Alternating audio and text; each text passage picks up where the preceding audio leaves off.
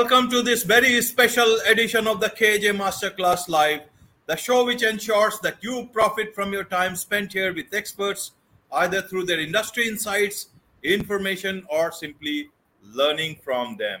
And today we have Don Colliver, former Blue Man, professional clown turned communication trainer, and professional speaker. Welcome to the show, Don. Hey, AJ, great to be here. How is the weather in New Delhi? The weather is very good, a bit more, you know, uh, on the humid side, unlike earlier on. Some people say it's the impact of climate change. I don't know what to say of this because I don't want to get committed on either side of this climate change debate. So it is better to keep quiet and bear with it and be happy about it rather excellent. be be more happy with talking about you know happiness about humor and humor in business and especially presentations and learning about them which can bring you you know more money into your bank account and you can laugh all the way to the bank. So welcome to the show don once again. Just tell us what is it that a clown professional clown clown does at Google and many other places. And what does he teaches there? What does he teach there? And what can people learn from you? Obviously, we'll learn from you how to add humor to our presentations, especially for people who are not that funny. So let's begin from there. Great. Yeah. Uh, well, first of all, thanks so much for having me on the uh, podcast, uh, AJ. And yes, uh, I teach public speaking at Google here in Silicon Valley, but I was a clown and a blue man in a prior life. Uh, and what I teach is not standard public speaking. It's actually kind of clown stuff, but I don't really say that because clown isn't super cool to talk about uh, sometimes to business folks. But the fact is, it's an incredible method of connection. It's a great way to develop connection. And I'm not talking about red noses and floppy shoes or anything like that. I'm talking about a heightened state of presence and connection with your audience. Right. And you're great at it. I've watched your your uh, podcast, AJ, and and you're always leaning forward and connected to your guests and aware of your audience, and that's really what it's about. It's being connected and aware with your audience. And additionally, uh, it's enjoying it. It's there's a term called le jeu. It's uh, it's French for the game, but basically it means finding pleasure and joy in connection with your audience. And that can be really hard for folks if they have a lot of stage fright or nervousness, which is totally understandable. Um, but there are methods to build that confidence in a way so they're so excited to connect. And from there, you can leap off into having fun with your audience, playing with your audience, even in very serious topics. You can still have a like enjoyment and joy in that connection. Thank you for your kind words, Don. Uh, I, I, but I can tell you right now, I want to be a very keen learner of your uh, of your communication. Uh, uh what you call uh, speciality, your art in that, because that's very important in today's time, especially in business settings, which are getting much more drab and dry.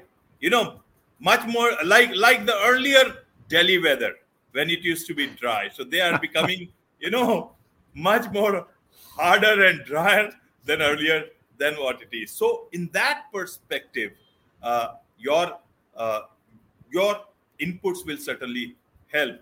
Don, your mission is to help every communicator profoundly impact their audience through the power of authenticity, listening, and play the secrets of clown. So tell us about this first, and then we'll come to the craft part of it. Great. Yes, I think the so it's authenticity, listening, and play. It all starts with authenticity for me. And the baseline there is uh, you are already enough. I want your audience to understand they are already enough. They already have enough inside them enough life experience, enough weirdness to make people interested and uh, speak compellingly. They don't need to add anything on or b- build anything more. It's already there.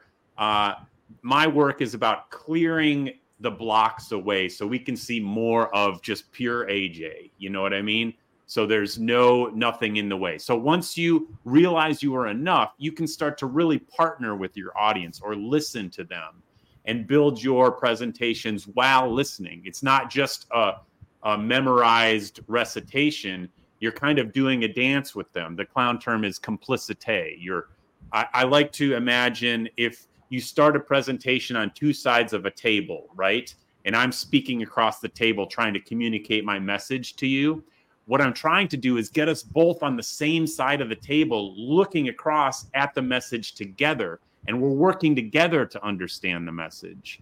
Uh, and then finally, once you build that, you can start to play. You can start to have fun and find patterns. And uh, that's where the humor comes in. If you try and push the humor too quick, it's going to feel a little bit much. It's going to feel a little bit yucky. Does that make sense? Yes, perfect sense. And let's make it much more you know uh, more sense for them because a lot of people think you know how do i learn something from don and how will i imbibe the tips that don has you know uh, got through all those years of experience. So it's better to tell them how you began with you know where you began from. Because you say that from the first moment i showed my authentic imperfect self on the stage in my first clown class, I knew I had discovered the secret to connecting in any kind of presentation situation. And then you say, please don't let your clown associations scare you. Please tell us so that people who are introvert, extrovert, or whatever they are, they know that if Don can learn it, Don can be his, you know, if imperfection can lead to a perfect situation when Don can teach at Google and hundreds of other top places, then it is very easy for them to learn from within the confines of their room, from wherever they are. So let's begin from there. Why, what you want to say, and why do you say, please don't let your clown associations scare you? Sure. Well, first, I'll address your don't let your clown associations scare you. In the, sorry about that. In the United States, there's a thing about scary clowns, okay? Like the movie It from Stephen King. People there's there's a there's a image of that in pop culture. So I just I I would like people to set that aside for a second. We're not talking about those kind of scary clowns. But uh the first time I did a clown exercise in a clown class, it was called Save the Show. And it's a terrifying exercise what happens is the class sits in the audience with the instructor and you stand on stage behind a curtain. And your job is to step out from the curtain with no preparation and make the audience laugh as fast as possible. And as you can imagine it is terrifying. It is absolutely terrifying first and it's completely impossible so because you try all these things like trip and fall, and and people are like, this is painful. I can't watch this person trying so hard. And I was doing that and I was sweating and, and freaking out in silence, no laughs, until finally I stopped. I took a breath. I looked at the audience. I said, What do you what do you guys want? And they all laughed.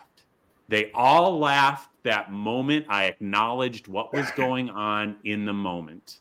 Uh, and so that's when I started to realize oh, the secret to connection is acknowledging what is going on right now between me and my audience, what's going on out there in the audience, what's going on with me. Not pretending like everything is perfect if there's a car alarm going off or something like that. It is acknowledging what is going on and having the confidence to continue forward that will show your humanity and really connect your audience to you. Um, I remember also when I started doing clown performances, this is where humor starts. Uh, I often would do them in a completely pitch black theater. Uh, it would just be me on stage. I couldn't see the audience. It was very hard to connect with them doing a silent bit. And sometimes I would hear a sneeze or someone would drop a glass or something. If I would suddenly just look in the direction of the sound and just look, that's all I would need to do, it would get a laugh. Like simply acknowledging what was going on in the audience would get a laugh. And so that's kind of the beginning of how to add humor to your presentations and how to connect is acknowledging what's going on in the audience. And I have three specific tips to uh, incorporate humor in your presentations whenever you're ready for those too. Right. Now people are ready. If Don can learn it, even when he thinks it was a, you know, it was an imperfect hymn, but a perfect situation for people to laugh, then people are ready to, you know, actually learn what they should learn from a person like you, how to add humor to your presentation if you are not funny. So, the first thing I want to understand for the audience, Don, is that what is the funny part here? Is it the fun, funny humor? Who is the uh, funny part? What you speak should be funny, or the way you should talk should be funny. Uh, how how it, it works in a business setting. Let's now come to the business of things. Now, how does how does somebody who is giving a presentation, sharing a speech with people, add humor to something which may be not so humorous or which is a very drab thing and where there is a you know a lot of chance for humor to step in? So how does it work? Absolutely yes. Um, well first of all i, I want to double down on the pattern aspect because the secret to having humor without being funny or talking in a funny voice or writing a joke or something like that is being aware of patterns uh, a guy named Alistair Cook proposed a theory in 2008 called the pattern recognition theory of humor. And basically, what that means is hu- humans laugh, find things funny when an established pattern is disrupted. So if you establish a pattern and then disrupt it, people will laugh. Uh, it's like the pe- peekaboo. It's like with a baby. If you like peekaboo, the baby laughs when you suddenly break the pattern and say peekaboo. The baby expects this, and then you do this, and the baby laughs. That's the basic uh, idea. And the safest way in like a serious presentation or something like that is to acknowledge a shared challenge. Like if, for example, it's humid in New Delhi, you could acknowledge the shared challenge of the weather or something like that because it's immediate and it's a shared experience. Uh, kind of, here's three tips that you can kind of easy for non humorist people to add. The most obvious one is the rule of three. Reason being, three is the shortest uh, distance to create a pattern, a pattern of three. So if you have a list of something, you do same, same, different. So, say for example, um, I was prepping for my interview with AJ today. I really wanted to do a good job. So I put on my nice shirt. I got a good sleep. And then a third one could be something silly. I got a good sleep and I also um, drank four, 40 gallons of coffee. Something uh, same, same, then something unusual, something heightened, something silly. So that's an easy way to add humor into some portion of your presentation the rule of three. The other thing this this is a very clown idea is if they like it do it more. If they don't like it stop doing it. So this means listening. If you say something as as you're going through your presentation i'll never do that again it gets a giggle from the audience put a pin in that say that phrase again later I'll never do that again either. It'll probably get another laugh. So that means listening for when something organically gets a laugh and then repeating it later in your presentation when you can. And then if it stops getting a laugh, don't do it.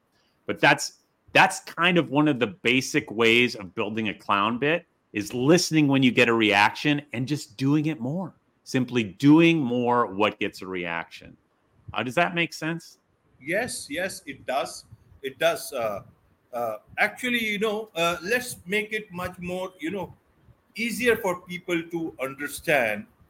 Uh, help them understand what you are teaching at people at Google. What is it that they are learning from you, or any other place that you teach? What is it that you teach?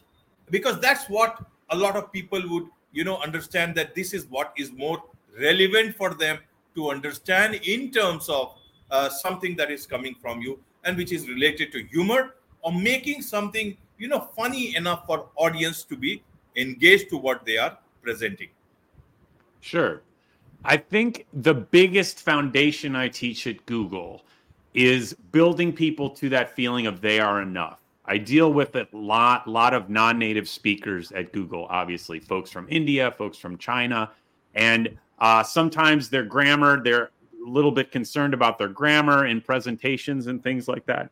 And uh, I really, and, and their confidence level is low. And so my first job is helping them understand that they are enough and that they they are great as they are already.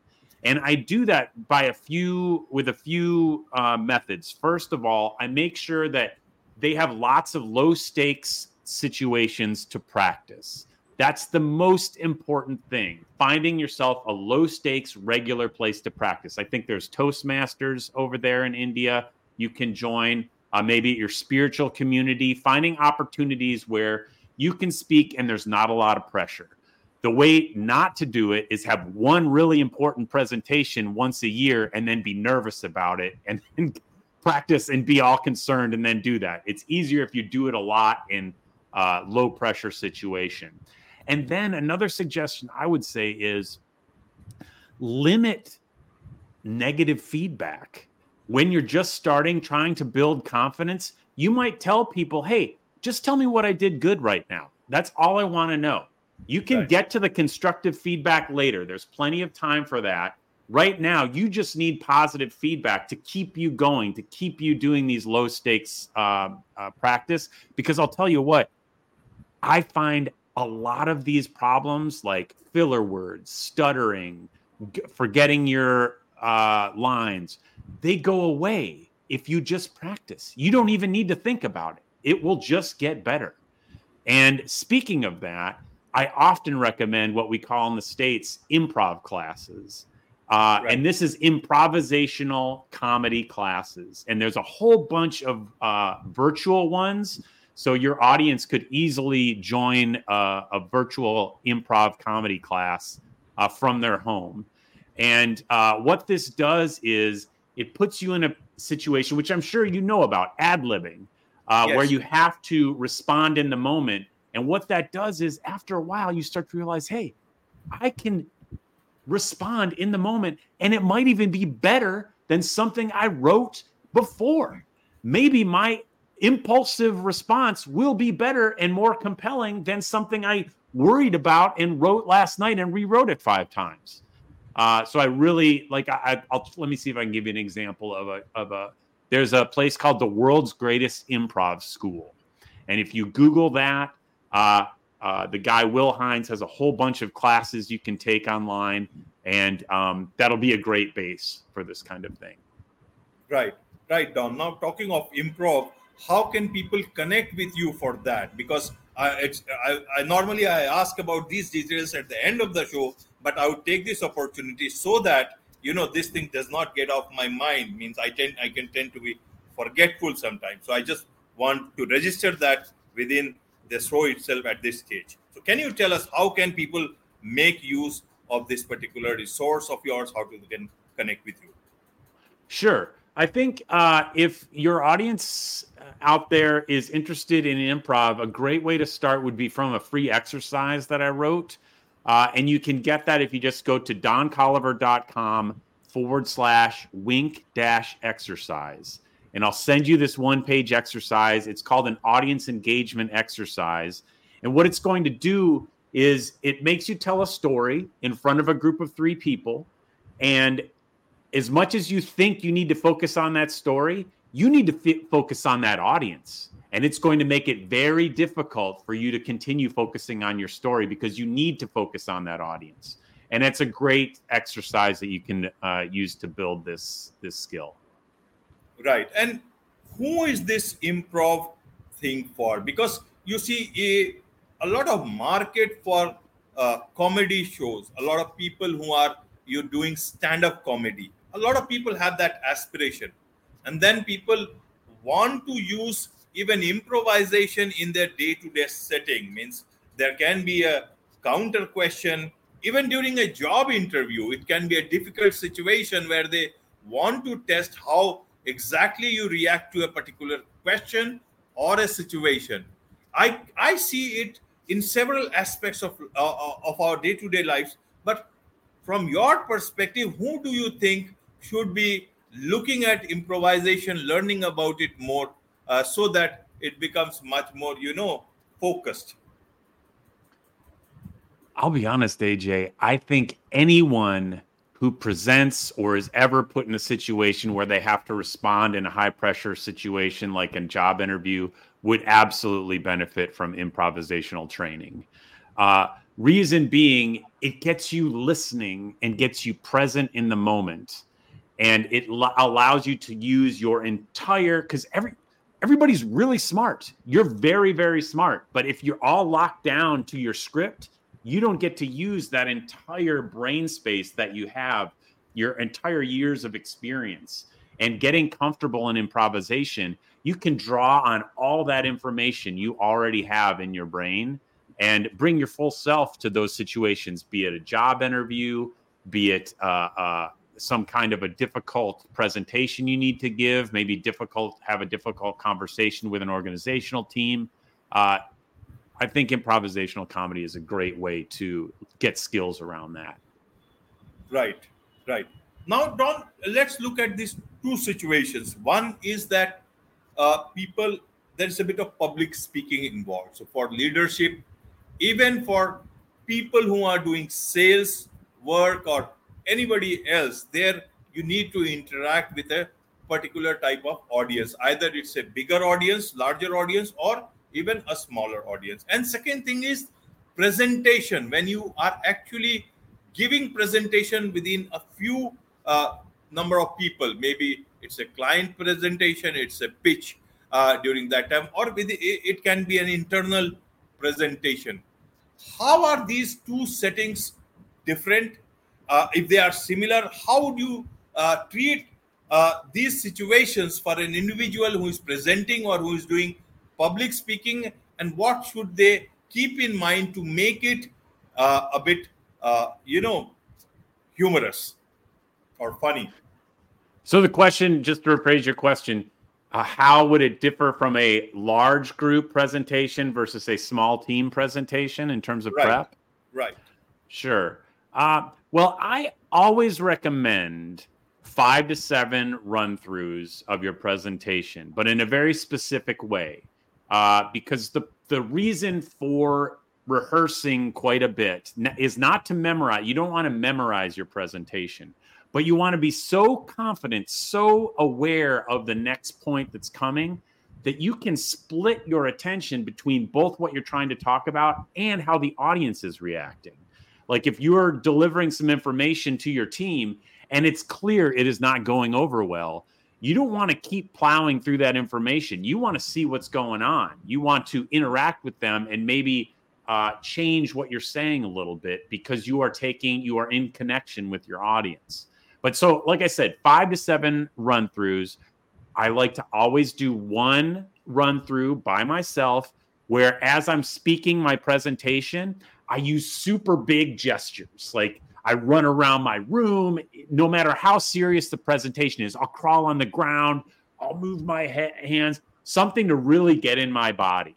You would never do that in the real presentation, obviously, but it's going to get it into your body. Then another time, I'll do the same thing, but with my voice. So I'll go through the same presentation, but I'll sound my voice really loud. I'll be talking really loud, talking really soft. I'll speak really softly. Then I'll talk really loud like something really where you'll start to notice that your voice naturally changes based upon different parts of your presentation. And obviously, again, you wouldn't speak like this in the actual presentation, but there will be a residual amount of that vocal variety that's going to make your presentation more compelling and more interesting. Right. Now, in terms of presentation, uh, Don, how would one know that they are actually engaging their audience? Now, suppose if it's a leadership and, and he is speaking in front of his employees, so everybody will laugh even at his poor jokes or bad jokes. okay and yeah. somebody who is not at that level may actually you know give a good presentation and add humor to it but people will not laugh so how would they know in such situations or something like that uh, where audience is disinterested maybe it's in a in a, a, a in a say bar or any other situation where people are busy doing their own stuff so how would you know to keep your motivation up that people you are engaging the audience? And actually, if you if they are not you are not able to engage them, then how do you do that? Right. Without being nervous about it. Well, there great question. Excellent question. It's one of the main ones I get uh, with these uh, when I'm teaching at Google or for diff- for sales engineers if they're giving webinars online and they're just getting no response at all, like kind of some kind of demo. Uh, here's what I say build in engagement moments in your presentation. And there are four ways to do that. First, you acknowledge what the audience is doing at some point. You can say to them, It looks like uh, you're a, a little bit distracted right now. Or, AJ, you're really paying attention to this. Is this making sense? you can acknowledging what they're saying will immediately engage the entire audience. There's actually a study done about that uh, in 2010, I believe. Uh, it was in a big university lecture hall, and all the students had a dial of how engaged they were. And it was like some kind of biology lecture, very boring. And the teacher found that if the teacher mentioned something about a specific student in the auditorium, like, Bill, it looks like you're really understanding what I'm talking about. The entire auditorium's engagement increased. So simply acknowledging one person is going to engage the entire audience. I think it might be like, oh my gosh, he may be looking at me too. So it's a way to bring them in. Uh, a second way is make it present. This is a second way to engage an audience. Uh, you can ask them to grab a piece of paper. You can ask them to do something physically uh, let's all take a breath together. It feels like this is getting a little dry. Let's all take a breath together. This will immediately engage the audience. It makes them present, stops them thinking about their grocery list or what they need to do for their wife or something like that later. Uh, you can tell a personal story. This is another thing you can do to engage an audience because it feels like, oh, this is different. This this is different than this dry presentation. He's telling something that's not on the script. That will make people engaged. And lastly, and this is the common way to engage an audience, you can give them a task. You can have them do a quiz. You can do an exercise. You can do some kind of a thing like that. You have them talk to their neighbor. Hey, why don't you ask your neighbor if they have any experiences with this specific topic topic we're talking about? That's another way you can engage the audience. It's that is the way if I've lost my audience or I am trying to gauge if they're following me, I use one of those techniques.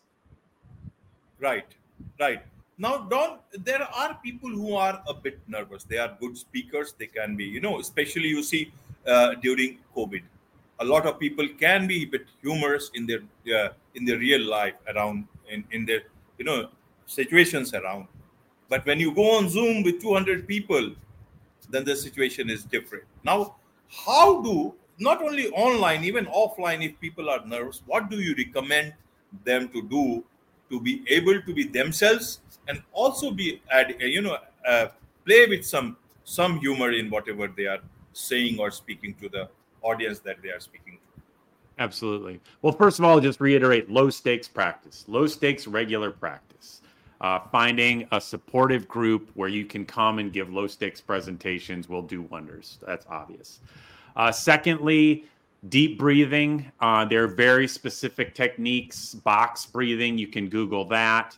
Uh, something to use your diaphragm that engages the parasympathetic nervous system, which physically you cannot help but relax yourself if you breathe in that certain way. It's a way to kind of trick your body into releasing stress. Um, another more kind of esoteric way that works for me, it doesn't work for everybody. Sometimes I'll be really nervous about a presentation. I speak at a lot of technical trade shows, like uh, high tech trade shows. And uh, a lot of times, the people I'm speaking to know a lot more about the subject than I do. I get very, very nervous. But when I realize and shift my mindset to, but I do have some knowledge that could really be of service to these people, shifting to a helpful, be of service mindset kind of takes the pressure off a little bit for me. Like, I want to help these folks. I have this knowledge, I want to give it to them. That can sometimes uh, help me relax a little bit. And lastly, uh, so another thing that sometimes works for some people, sometimes doesn't, is when you're breathing, if you're very, very nervous, try to visualize where that nervousness resides in your body and simply think about it. What color is it? What shape is it? Is it soft? Is it hard? And what that's doing is it's kind of separating you from your nervousness. That's what all of this is doing, getting you to be a, an observer of your nervousness rather than embodying your nervousness. And yeah, some things work for some people, some people, some things work for other people, but it's a matter of experimenting and figuring out what works best for you. Right. Now, in uh, mostly in work settings, uh, Don, people, uh, their job is to make sure that others are doing their work seriously, and they also tend to become serious because of that, you know, and seriously serious actually, and and you know, but they can be good, humorous people from inside. That work setting does not allow. Suppose they want to be a bit of, you know, add humor to their uh, presentation to with, with their subordinates, with the people there who they report to. Now, how do you add humor without them then not taking you seriously? How do you balance that? Great point. Great point. Well, there was a study done that came up with something called the pratfall effect in 1966 and what they found was uh, they had two groups of people delivering presentations. Uh, one group was highly competent and they would all spill their coffee and the other group was incompetent. They did not prepare and they also spilled their coffee. Uh, so it was kind of figuring out uh, how uh, a hiccup in the presentation affected the likability of the presenter. What they found was the highly competent, extremely capable, well prepared presenters who simply had an error, they spilled their coffee while they're presenting. The audience loved them. They liked them better than the, the highly competent presenters that did not spill their coffee. So that imperfection actually increased warmth, increased engagement with the audience. However, the group that did not prepare, the group that was incompetent and then spilled their coffee, the audience did not like them at all. They just wanted to be like, get out of there. So the lesson is be very well prepared. If you are extremely well prepared in your presentation in front of your team, and you have maybe you you have some imperfection in your presentation, you make fun of yourself perhaps a little bit, they're going to lean forward and engage with you and find you warm and friendly. Uh, it goes without saying the only safe place to make fun of is yourself. You can never make fun of your audience. You can never make fun of what they find important. The safest thing to do is make fun of yourself. Okay. Okay. Now, my last question on this, uh, Don, is that a lot of people, uh, the work that they do are in social media. Their job is to make their company, uh, their work, their messaging uh, come out and engage with their stakeholders. There also you find uh, a bit of humor or a lot of drab messages. Now, how does one make their messaging or their presentation online, which makes it much more palatable for the audience, target audience, their stakeholders, how does it? Also a lot of leadership communicates through the social media.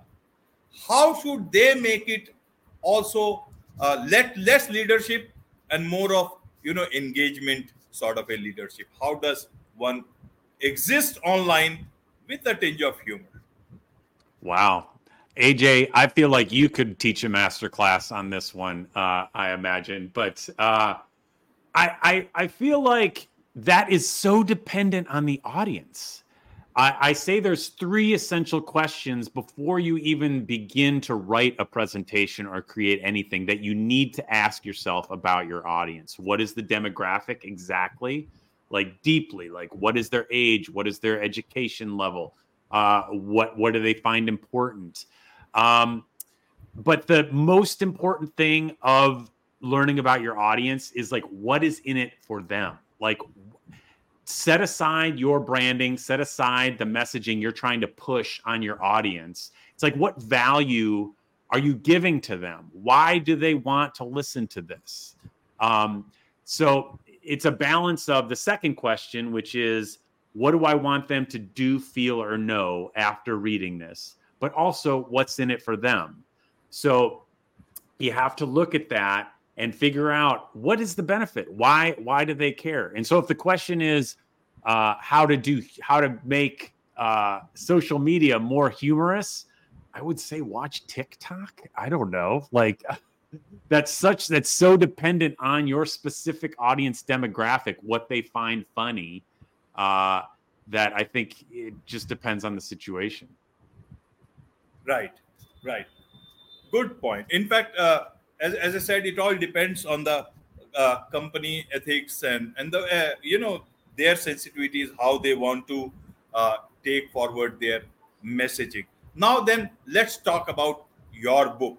You know uh, about your new book, Wink: Transforming Public Speaking with Clown Presence. Tell us about this. What this book is all about. What do you want to convey through this book? Well, we've kind of been covering it really well. Uh, I I had been teaching over the pandemic virtually for Google, and I realized that I was teaching a curriculum that had never been taught before. It was this clown skill that I had overlaid by straight up public speaking skills. And those things together created Wink, the book Wink because there's an entire chapter on standard preparation and uh, uh, speech writing and presentation skills, how to write an introduction, how to do a conclusion. Uh, but the majority of the book is about connection with the audience. How do I engage with the audience? How do I play with the audience in serious situations? But the basic underlying thing I'm trying to get across is your audience is already enough all we need to do is clear away the blocks, and then everybody's going to be so unique and compelling that their message, you can't help but listen to them. Like AJ, you clearly have a very specific method of delivery. It's so interesting and so honed, so interesting to watch, and you are such a great interviewer that it's clear that you're very comfortable in how you show up in front of the audience. So you're a great example of what I'm talking about. Okay. And how does one get hold of this book? You know, it's a nice name, Wink, and transforming public speaking with clown presence. What does it mean?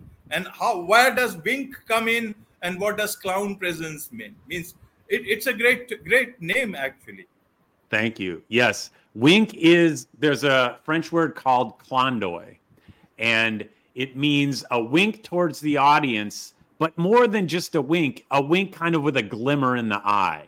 And what it's saying is, audience, I know you're out there. You know I'm up here. You know that I know that you're out there. We both know each other are here. So we can play around because we're not, pre- I'm not pretending that you're not there. You're not pretending you're watching a YouTube video. We are all here together so we can have some fun. That's what wink means. And uh, if your audience is interested, it's available on Amazon India uh, via Kindle if they want to reach out and grab that. Right, right. And let me ask you one more last question. What is it? Uh, an easy job? Is it when are you happy when you are a clown? Or are, are you happy when you are just being yourself? Who is a clown in today's time? Because I'll, I'll ask you is this when there was those movies, the Joker movies and all that, there was so much, even though those looked funny, but within the dialogues, I found so much of deep meaning and you know so many different characters who played that role several characters uh, that a clown is not just about you know some fun and all that stuff. So who is a clown? And in your life when you look wanted to be a clown why was that? And what exactly who are you actually? Are you a clown? Are you a communicator? Or are you a teacher who's teaching at all the top places in the world? Who are you? Oh my gosh aj what a bombshell question. Um, I think everybody is a clown. I think showing up and finding the joy in connection is what I mean by clown. And you can do that one to one, you can do that one to many. Uh, but once you get to that point of like, I am so excited to connect with you, AJ, with your audience, with the presentation I'll do later this week in front of a group. Um, that is i want to share myself and connect with the audience. That's what clown means to me. Uh and it's not the it's it's not the joker. It's that's that was a terrifying movie. Um this not, is a yeah not that one not that one. Yeah. Earlier one where you know the one the bank robbery i i just forget all the all those names. Uh yeah. But because i i asked this question uh don is because you talked about please don't let your clown associations scare you. Now, that needs a bit of understanding because it is not a simple statement, it has a lot of good meaning behind it. So, if, the, if you can just tell us about that, because what should one understand of this particular line that you have that you talk about? Yes, yes. Uh, well, in the U.S., there's a scary clown pop culture reference of a killer clown, and that is not helpful uh, to my work. Uh, so I'm asking kindly the audience to set that aside uh, because we are speaking about more a simply a method of presence, a method of vulnerability, a method of authenticity in sharing oneself with an audience and connecting with an audience, which has nothing to do with big scary knives or blood or anything like that. Uh, so that's what I mean by setting aside your uh, perhaps scary clown uh, references in your brain. Right, Don. Right. You know, you have covered a lot of stuff, and I, I, I have also learned so much from this whole conversation. I will obviously listen to and watch it again and again to understand. But you see, this is just a show. And my show, this whole show or the audience's learning cannot be dependent on my asking the questions. I have a limitations. I can only ask some good questions and lot many not so good questions because your answers will be dependent on that. But knowledge is always there to gain out of you, out of your book. So how can audience connect with you, engage with you, and engage with you know businesses also can take your help and grow not only their employees but also their businesses and add some tinge of humor to their drab lives perhaps. Well i would say one step. Uh, just go to doncolliver.com forward slash wink dash exercise. Get that exercise practice it. I think you will find that as you work that exercise, you will be forced to do something silly or fun. Uh, that's the, I don't want to say anything more about the exercise. You can learn once you get it. Okay. Okay. Then I'll also, I'll add a bit of uh, information, whatever uh, you just said, and as much as possible onto the YouTube description so that people can, you know, connect with you quicker and take your help and in yeah like reach out to me via linkedin yeah i'd love to connect that's great great great even i'll add the linkedin part also onto the YouTube notes. So thank you very much, Don. Uh, we have moved beyond 30 minutes, but it's going to be a helpful conversation as we go about in our personal lives, in our work life, or maybe even afterlife. Who hates humor after all? Nobody hates it. Yeah, indeed. Okay, and God wants happy, happy people around Him. With this, Indeed. with this, it's a wrap on this very special edition of the AJ Masterclass Live. Thank you once again. Thank you, AJ.